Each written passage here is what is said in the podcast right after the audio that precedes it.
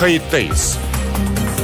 Gazeteci Mete Çubukçu konuklarıyla haftanın gündemini konuşuyor. Tarihi yaşarken olaylara kayıtsız kalmayın.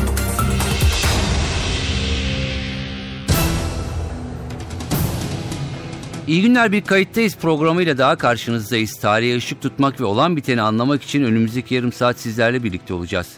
Bu hafta Cumhuriyeti konuşacağız. Türkiye Cumhuriyeti'nin ilanının üzerinden 93 yıl geçti. 29 Ekim 1923'te Türkiye Büyük Millet Meclisi Teşkilat-ı Esasiye Kanunu'nda yaptığı değişiklikle devletin yönetim biçimini Cumhuriyet olarak değiştirdi.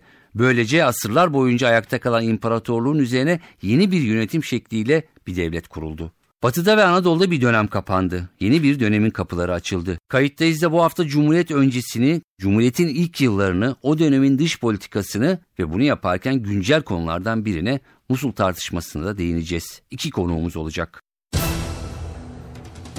Kayıttayız programının konuğu Gazi Üniversitesi'nden Profesör Cemalettin Taşkıran. Cemalettin Bey hoş geldiniz programımıza. Teşekkür ederim. Sağ olun efendim. İyi yayınlar dilerim. Teşekkür ediyorum. Ee, 29 Ekim Cumhuriyet, Cumhuriyet'in kuruluşu, kuruluş yıllarını e, konuşuyoruz. Belki bugüne de e, biraz e, geliriz.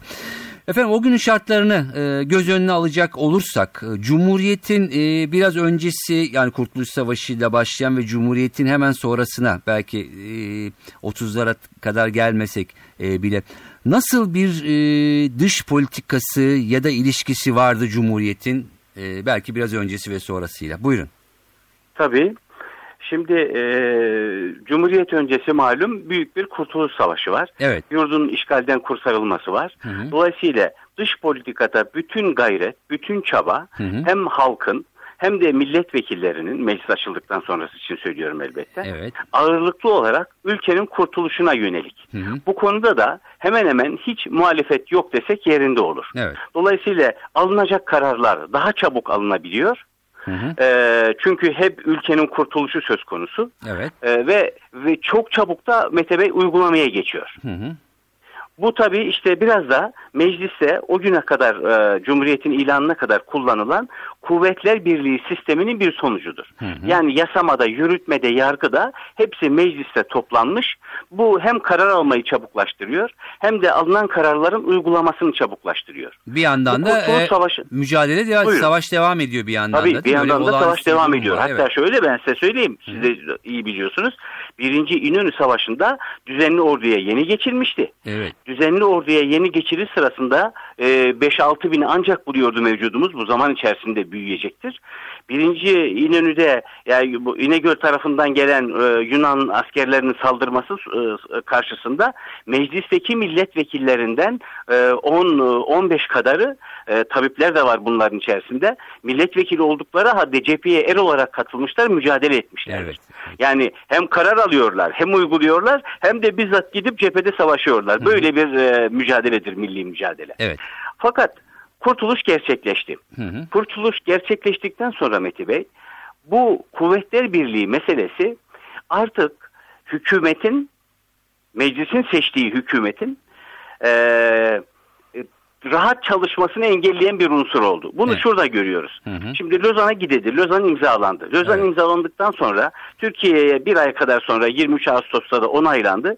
Onaylandı ama bu sırada e, artık yavaş yavaş yeni devlete şekil verme söz konusu. Evet. Yeni devlete şekil verme konusunda Mete Bey hemen hemen fikir ayrılıkları kendini göstermeye başladı. Hı hı. Ve bu daha çok da hükümette yansıyor. Çünkü hükümette o yıllarda yani e, Eylül'de e, 1923'ün 23, hı. Eylül'ünde e, Fethi Bey başbakandı. Ama Fethi Bey aynı zamanda İçişleri Bakanlığı'nı da yürütüyordu. Evet. Ali Fuat Cebesoy meclis başkanıydı. Ali Fuat Cebesoy orduya gitmeyi seçti. E, meclis başkanlığını bırakmak istedi. Yerine de eski Dışişleri Bakanlarından Yusuf Kemal Bey'i getirmek istedi. Evet. E, Fethi Bey de İçişleri Bakanlığı'nı bırakıp başbakan olarak kalmak istedi. İçişleri Bakanlığı'na e, Ferit Tekbey var o dönemin önemli milletvekillerinden biri. Onu getirmek istedi. Hı hı. Fakat o dönemde biliyorsunuz hükümet üyelerini meclis tek tek seçiyordu. Evet. Yapılan oylama sonunda hükümetin isteği olmadı. E, hükümete biraz muhalif görünenlerin isteğiyle Ferit Bey'in yerine e, Sabit Bey İçişleri Bakanlığı'na getirildi. Hı hı. E, meclis başkanlığına da Yusuf Kemal Bey'in yerine e, Rauf Orbay getirildi. Evet. Tabii bu kuvvetli bir e, meclisin ama zayıf bir hükümetin olduğunun da işaretiydi. Hı hı. Yani bu şekilde hükümetin çalışması zorlaşıyordu. Bu zorluğu Fethi Bey açık açık gördü. Evet. Hükümeti biraz dedi kuvvetlendirmemiz lazım. Zaten Mustafa Kemal Paşa da biliyorsunuz kafasına koyduğu bir model vardı. Evet. O modeli yeri zamanı gelmeden o, açıklama yapmıyordu biliyorsunuz. Zamanının geldiğini düşündü. Ee, daha önce bir taslağı vardı e, Cumhuriyete geçiş konusunda. Bu taslağı önce arkadaşlarıyla tartıştı. Evet. Sonra olgunlaştırdı. Parti meclisine getirdi. Bunlar e, Eylül'de oluyor, Ekim'de oluyor. hı. Parti meclisine getirdi. Parti meclisinde de tartışıldı. Sonra meclise götürüldü. Mecliste de 29 Ekim'de işte top atışlarıyla karşı çıkanlar olsa da büyük bir çoğunluğun desteğiyle Cumhuriyet ilan edilmiş oldu. Evet. Cumhuriyetten sonra sizin sorunuza cevaben söyleyeyim. Türk dış politikasının e, dört e, temel unsuru vardır. Evet. Bir, e, dışarının yani başka ülkelerin iç işlerine karışmak istememiştir. Hı hı. İkincisi e, tam bağımsız bir politika izlemiştir. Evet. Yani hiç kimseyi de kendi iç işlerine karıştırmak Karış- istememiştir. Hı hı. E, barışçı bir politika izlemiştir. Evet. Hiçbir zaman irredantist e, Osmanlı'nın kaybettiği kendisinin e, misak-ı millide olduğu halde alamadığı topraklardan vazgeçmiştir demiyorum ama bunların barışın önünü kapatmasını e, en, e, önlemek istemiştir politikasında. Yurtta barış, cihanda barışta bu politikanın bir sonucudur. Yani yayılmacı Dolayısıyla- değildir değil mi? İrredentist derken belki şey İrredantist yayılmacı eski topraklarına sahip olmak düşüncesi belki insanların kafasında vardı. Evet. Ama biz bir imparatorluk kaybettik. Kaybettiğimiz imparatorluğun küllerinden bu devleti kurtarabildik. Hı hı. Eski topraklara sahip olmak Mete Bey güçle ilgili bir iştir. Evet. Zamana, zemine, şartlara bağlı bir iştir. Dolayısıyla o dönemde eğer Türkiye böyle bir politika izlemiş olsaydı e, mevcut e, sınırlarını bile muhafaza etmekte çok çok zorlanırdı. Hı hı. İzin Yani bir- verirseniz bir tane Tabii buyurun. buyurun. buyurun Siz, siz buyurun ben sonra sorarım. McCarthy'nin biz McCarthy ile birlikte çalışıyoruz. Evet. Justin McCarthy Amerikalı tarihçinin onun bir değerlendirmesi var. Diyor ki son diyor 200 yılda Doğu Avrupa'dan ve Balkanlardan kovulan Türklerin Sevr'le sıkıştırıldıkları küçük arazi parçasında kalmaları e, veya oradan atılmaları ne kadar sürerdi sanıyorsunuz? Eğer diyor e, Sevr uygulanmış olsaydı Türk Anadolu'da olmazdı diyor. Bu biraz belki mübalağa gibi gözükebilir ama bunda biraz hakikat payı olduğunu görmezden gelemeyiz. Peki. Şimdi o zaman hemen e, yani hem tarihsel hem güncel. Şu bu tabii çok uzun mesele ama e, kısaca Tabii. özetleyebilirsek. Yani bugün e, işte Musul tartışması var. O günlerde de denir ki e, işte yani misak-ı millide bir takım şeyler ta e, Cumhuriyet öncesinde e, zaten e, kaybedilmişti. E, Musul e, tartışmaları söz konusu. E, Mustafa Kemal'in e, o dönemin şartlarıyla e, Cumhuriyeti bir an önce kurmak ve yerleştirmek ve hani e, çok fazla güç dışarıda harcamamak, e, enerjisini harcamamak istemediği söylenir bu Musul meselelerinde. E, şimdi nasıl bakacağız biz bu hikaye, meseleye? Şimdi e, Mete Bey şöyle e, Lozan görüşmeleri 8 ay kadar sürdü kesilmelerle Evet. beraber biliyorsunuz. E, hatta bir ara koptu kesildi. E, arada bir e, boşluk var o boşluktan sonra tekrar başlayacaktır. Kesilmesinin 3 ana sebebi var. Biri Osmanlı'dan kalan borçların Osmanlı'dan ayrılan ülkelere paylaştırılması meselesini Türkiye ısrarla söylediği halde kabul ettiremedi birinci dönemde. Evet. İkinci e, gene birinci dönemde kapitülasyonların kaldırılmasını kabul ettiremedi. Üç, ve en önemlisi bizce Musul'un Irak sınırında kalmasına Türkiye razı olmadı. Türkiye sınırında olmalıdır dedi. Bu üç konuda anlaşamayınca görüşmeler kesildi. Evet. İkinci görüşmeler başladığında yine e, kapitülasyonlardan vazgeçtiler. Osmanlı borçlarının paylaştırılmasını kabul ettiler ama petrol yüzünden Evet. İngilizler Musul'dan geri adım atmak istemediler. Hı hı. Bunda bir şey daha söylememiz lazım. Buyurun. Bu son zamanlarda İngiltere'de yayınlanan bir kitap var. Zaten hatıraları da vardı ama bu kitap bunu açık açık ortaya koyuyor. Biliyorsunuz İngilizler hem İstanbul'da hem Londra'da bir e, telgraf şifresi kırma merkezi oluşturmuşlar. Hı hı.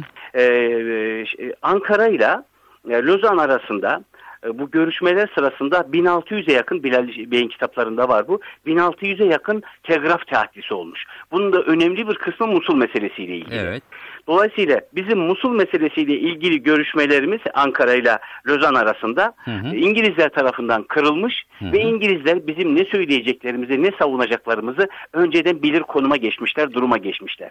Mete Bey bu elimizi zayıflatan en önemli hususlardan biridir. Hı hı. Böyle olunca e, ikinci dönemde Türkiye ısrarla Halep, e, Musul'u, Musul, Kerkük, Süleymaniye, bu sadece Musul şehri değil, Evet. malum vilayet olarak düşünüyoruz orayı. Musul, Kerkük, Süleymaniye bölgesini istemesine rağmen onda muvaffak olamadı. Burada İngilizler Türklere dediler ki e, önünü tıkamayalım anlaşmanın. Bak diğer hep bütün konularda anlaştık. hı. Gelin bunu İngiltere ile Türkiye daha sonra görüşsünler. Evet.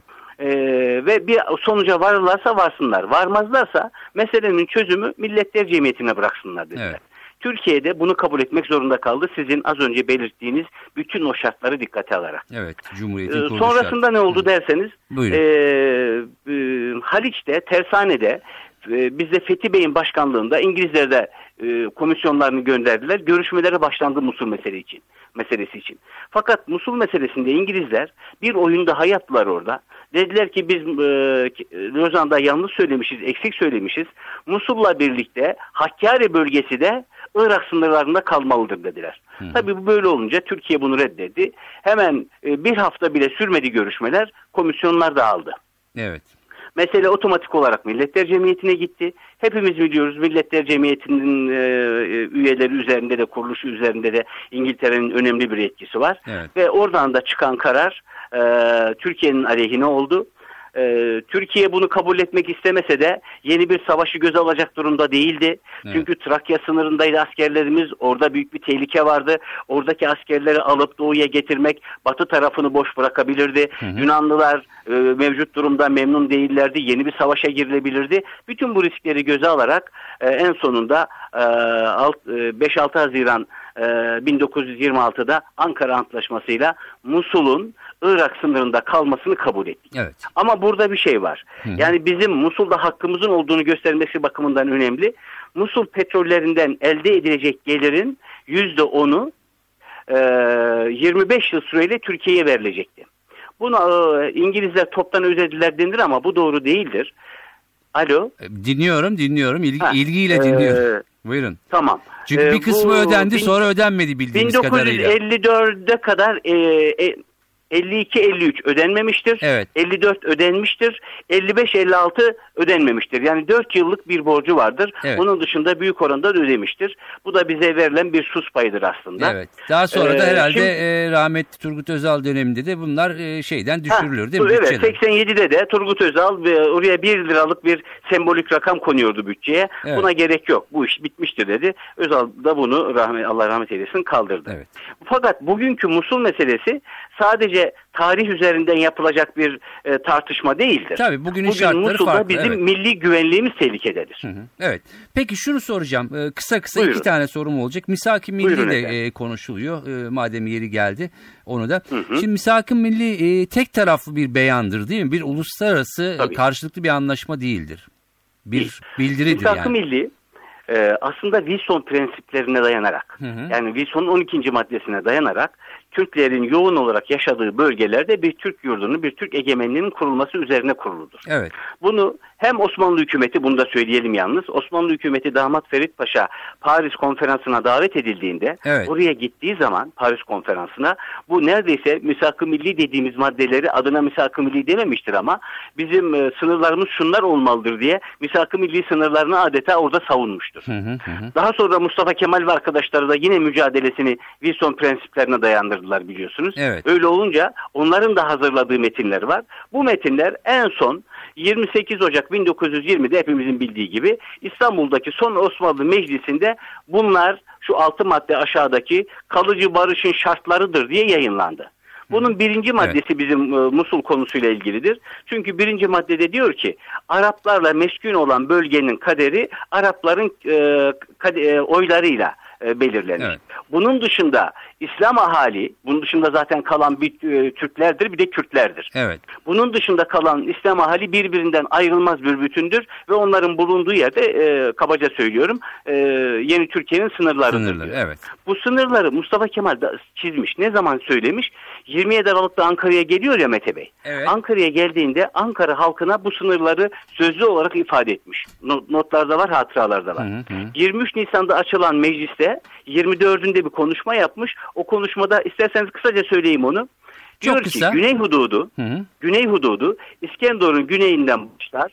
Halep bizde kalacak şekilde Halep katma istasyonu arasından Cerablus Köprüsü'ne uzanan bir hat ile doğuya doğru uzanır. Evet. Doğu parçasında da Musul vilayeti, Süleymaniye ve Kerkük e, çevresini içine alan bu iki bölgeyi birleştiren hat sınırımızdır diyor. Evet. Açıkça söylemiş bunu. 1924'te bir harita yayınlamış. Haritada yine Musul, Kerkük, Süleymaniye sınırlarımız içerisinde. Ama şu var. Bu tarihi bir belgedir. Evet. Bana sorarsanız bu benim şahsi yorumum. Cumhuriyeti kuran iradenin gelecek kuşaklara da bir vasiyetidir. Ama bu vasiyet güçle alakalıdır, konjonktürle alakalıdır. Hemen akşamdan sabaha gerçekleşecek bir olay değildir. Hı hı. 100 yıl geçmiş aradan neredeyse. Evet. 100 yılda köprülerin altından çok sular akmış. Hı hı. Dolayısıyla bunlar e, uygun zamanda, uygun zeminde efendim güçle e, müze bağlı olarak bugün dün alamayan haklı olduğumuz konular milli çıkarlar bugün. Bugün olamayanlar yarın. Yarın olamayanlar daha sonra fırsat çıktıkça elde edilir. Ama bunlar çok fazla dillendirilmez. Dillendirilmesinin dış politika açısından sakıncası vardır. Peki. Ee, teşekkür ediyorum ama kapatmadan önce çok kısa. Ee, bir de bin Buyurun. e, İstiklal Savaşı devam ederken dış politika açısından e, dinleyicilerimizin hani e, bilmesi açısından e, bilenler de tabii ki vardır. Sovyetler Birliği'nin kurulmasıyla birlikte bir o dönemde de e, Sovyetler Birliği ile e, Türkiye daha Cumhuriyet henüz kurulmamıştır değil mi? E, bir yakınlaşması evet. da var, birbirlerine Evet. destek var bir batıya karşı değil mi? Doğru. Doğru. Ee, Mete Bey şöyle. Dış politika açısından Ee, biraz da ondan bahseder misiniz? O Tabii dönemde? tabii. Ankara'daki meclis 23 Nisan 1920'de açıldı. Evet. 26 Nisan 1920'de meclisin açılışından 3 gün sonra Hı. Mustafa Kemal Paşa Lenin'e bir mektup yazdı gönderdi. Evet. İstediği 3 şey var. Ortak düşmana karşı savaşıyoruz. Hı hı. Gelin güç birliği yapalım, ittifak yapalım. Evet. Yardıma ihtiyacımız var. Bize lütfen askeri yardım, para yardımı, lojistik yardım gönderin. Evet. Üçüncüsü de burada bir şey var. Ee, Azerbaycanlılar bunu eleştirir ama denize düşen yılana sarılır misalidir bu. Eğer Sovyetleştirme sırasında size Ermenistan ve Azerbaycan karşı çıkar ve size karşı savaşırsa biz de size yardım için buradan gitmeye, buradan onlara karşı bir hareket yapmaya hazırız diyor. Hı hı. Bu mektubun cevabı Mayıs'ta geldi. Çiçer'in memnun olduğunu söylüyor ama o dönemde İngilizlerle Rusların bir ticaret anlaşması var. Evet. Bundan dolayı direkt ittifaka yanaşmıyorlar. Ama Misak-ı Milli'yi de göndermişti Mustafa Kemal Paşa. Misak-ı Milli'yi tanıdıklarını kabul ediyorlar. Evet. Nitekim Bekir Sami Bey'i gönderdi daha sonra Mustafa Kemal Paşa Moskova'ya. Bunu yüz yüze yapın diye. Yüz yüze görüşmelerden sonra eee, bizim eee, ne diyelim ona eee, Sakarya Savaşı'nın eee, hemen öncesinde Evet. Ruslarla imzaladığımız 16 Mart 1921 tarihli Moskova Antlaşması var. Onunla birlikte artık çok yakın bir ilişkiye gireceğiz. Ortak düşmana savaşmaktan dolayı bir yakınlığımız var. Hı hı. Bunun dışında Sovyetlerin ideolojik bir yakınlığı da var. İdeolojik yakınlıktan kastım şu. Orada bir milli hareket var. Evet. Emperyalizmi bu milli hareketler parçalayabilir diyor Lenin. Dolayısıyla bu e, milli hareketleri desteklemek, desteklemek lazım diyor. Böylece bir yakınlık doğdu. 1936'lara kadar da bu yakınlık devam etmiştir. Şunu kabul etmemiz gerekir. Evet. E, Sovyetlerden büyük oranda yardım almışızdır. Bu konjonktüreldi, ideolojik bir şey değildir değil mi? Yakınlık değil sonuç olarak. Daha konjonktür. Yok hayır. Evet. Daha Cumhuriyeti kuranların sosyalist olmak gibi bir düşüncesi olmadı. Evet. Ama işte o dediğiniz gibi konjonktürel ortak düşmanlara savaşmaktan dolayı bir de iki yalnızın bir araya gelmesidir. Gelmesi. Bir de öyle düşünmek lazım. Evet. Peki. Ee, çok kısa e, bitirelim. Cumhuriyet'in kuruluşuyla ilgili e, bir cümle kursanız ne demek istersiniz? Buyurun. E, 93. yılını kutluyoruz. Hı hı. Bu çok önemli bir zaman dilimidir. Evet. Fransa'da 1789 sonrası 1792'de kurulan Cumhuriyet 150-160 yılda dört kere yıkılmış. Bugün beşincisi var. Türkiye Cumhuriyeti bir bütünlük halinde devam ediyor. Hı hı. Elbette sıkıntılar olabilir. Bunlar düzelmeyecek şeyler değildir. Bunları düzeltmek hepsinden daha kolaydır. Çünkü halkımız büyük oranda Cumhuriyeti benimsemiş, Cumhuriyetin değerlerini benimsemiştir. Cumhuriyetin evet. arkasında binlerce şehidin, binlerce gazinin emeği, çabası, kanı, canı vardır. Bunu korumak hepimizin görevidir. 93. yılında hepimize kutlu olsun. Peki. E, Cemalettin Taşkıran Profesör Gazi Üniversitesi'nden çok teşekkür ediyoruz programımıza katıldığınız ve görüşlerinizi paylaştığınız için. Ben teşekkür için. ederim. Estağfurullah. Sağ olun. İyi yayınlar dileriz. Kayıttayız'ın konuğu Galatasaray Üniversitesi Siyaset Bilimi Bölümü öğretim üyesi doçent Ahmet Kuyaş. Ahmet Bey hoş geldiniz Kayıttayız programına. Hoş bulduk. Bugünkü e, konumuz e, Cumhuriyet. E, Cumhuriyet'in o ilk yılları belki vaktimiz el verirse biraz da günümüze de gelebiliriz. Cumhuriyet'in kurulduğu yıllarda yani 1900'lerin başları yani 1920'ler dersek nasıl bir dünya var? Yani o imparatorluklar yıkılıyor ve ardından bir takım cumhuriyetler kuruluyor. Doğru mu acaba? Evet doğru yani genel çizgileriyle doğru. Evet. Hı hı. Peki bu buraya gidiş nasıl oluyor? Yani herkes birbirinden mi esinleniyor? O günkü liderlerin mi e, tercihi? Yok sanmıyorum. O tamamen ülkelerin e, iç politikasıyla e, ilgili olan hı hı. E, bir şey. Yani e, bildiğiniz gibi dünyada e, birçok ülke hiçbir zaman cumhuriyet olmadı. Hı hı. Ama işte insan haklarına saygılı e, demokratik ülkeler olmadığı anlamına gelmez. Yani bugün de işte Avrupa Birliği'nin e, e, üyeleri arasında bir sürü meşruti krallık var. Evet. E, dolayısıyla o yıkılan imparatorluklarda e, böyle bir şey söz konusu oluyor. İşte zaten yeni ortaya çıkan da bir takım ülkeler var. Mesela Birinci Dünya Savaşı'ndan hı hı. önce Çekoslovakya diye bir yer yok. Polonya evet. diye bir yer yok. Hı hı. E, bunlar e, ilk kuruldukları zaman da tabii cumhuriyet olarak kuruluyorlar. Ama işte Avusturya Macaristan'ın ayrılması sonrasında Avusturya Cumhuriyet olurken e, Macaristan krallık naibi oluyor. Yani sonra Cumhuriyet olacak ama kuramsal olarak bir krallık var. Peki e, Türkiye Cumhuriyeti nasıl bir zeminde e, kuruluyor? Yani 1923'e e, dönecek olursak. Tabii çok daha öncesine gitmek lazım. Ta 1916'ya kadar gitmemiz gerekiyor. O tarihlerden itibaren ülkemizde cumhuriyet olmasını e, tercih eden insanların sayısı artmaya başlıyor. Hı hı. Bunun da en önemli e, nedeni 6. Sultan Vahdettin'in e, meşruti monarşiye uygun e, hareket etmek istemeyen bir padişah olması. Hani tam anlamıyla bir Sultan II. Abdülhamit gibi bir mutlakiyet istememekle birlikte yani bunu açıkça söylememiş olmakla birlikte hı hı. pratikte yapmış olduğu şey bu olunca yani işte Abdülhamit gibi bir e, mutlak e, hükümdardan e, ancak 10 yıl önce kurtulmuş olan evet. e, birçok insan artık sabırları taşıyor her sultanla ayrı ayrı uğraşmaktansa e, bir e, cumhuriyet e, ilan edelim daha doğru olur evet. diye düşünenler çıkıyor. E, bunlar e, başlangıçta sayıları az ama giderek e, çoğalıyorlar. İçi nasıl dolduruluyor? Hedef nedir e, 1923 e, sonrasının? Bu güzel bir soru. Çünkü Cumhuriyeti ilan etmekle Cumhuriyeti kurmak aynı şey değil biliyorsunuz. Evet. Yani e, Cumhuriyeti ilan ettiğiniz zaman işte rejim değişti diyorsunuz. Ama bu gündelik yaşamda ortalama vatandaşın hayatında öyle çok ciddi hı hı. bir değişiklik olmuyor. Tabii onun altı da e, yavaş yavaş dolduruluyor. Mesela işte demin sözünü ettiğimiz hilafetin kaldırılması gibi evet. bir takım başka kurumların e, işte e, şeriye ve efkaf nezaretinin kaldırılması gibi hı hı. işte daha sonra e, devletin resmi dininin kaldırılması gibi vesaire yani ama e, şunu da unutmamak lazım. Mesela hı hı. böyle Danıştay, Sayıştay gibi önemli e, kurumların zaten e, rejimle bir alakası yok. Evet. Bunların hepsi Osmanlı İmparatorluğu'nda kurulmuş şeyler. E, görevleri aynı olduğuna göre değil mi? Evet. E, aynen de devam ediyor. Yani Cumhuriyet'in kurulması derken bir ulus devletin e, gerektirdiği bir takım hukuksal e, dönüşümlerden daha çok söz etmemiz lazım. Kurumlar zaten aşağı yukarı aynı yani imparatorlukta da meclis var, cumhuriyette de meclis var.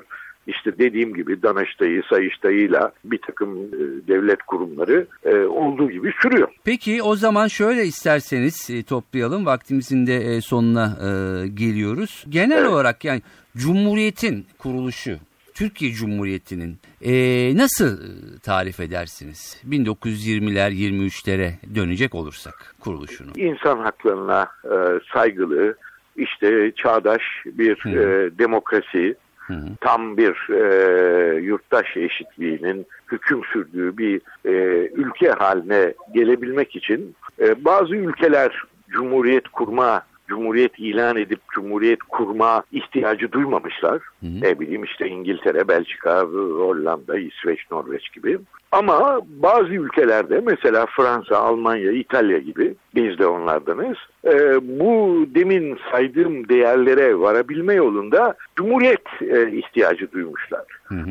Dolayısıyla ne İngilizler ya da e, Danimarkalılar cumhuriyet kurmadıkları için bir eksiklikleri olan uluslar hı. ya da ülkeler ne de Fransa ya da Türkiye cumhuriyet kurdukları için e, ayıp etmiş ya da yanlış bir şey yapmış ülkeler. Toplumların ve o toplumları yöneten devletin Hı hı. e, çeşitli e, tarihi e, sorunlarının e, kurumlarının o kurumlara olumlu ya da olumsuz yönde bir takım tutkularla e, bağlanmış bir takım insanların e, çekişmeleri sonucunda e, yani uzunca bir sürecin e, belirlediği bir şey. Hı hı. Anlatabiliyor muyum? İnsanlar böyle oturup da e, e, ya da ne bileyim küçük kağıtlara yazıp şapkadan çekerek meşrutiyet olarak mı hayatımızı sürdürelim yoksa cumhuriyet olarak mı diye yapmıyorlar. Hı hı hı. Buna e, uzunca bir süreç,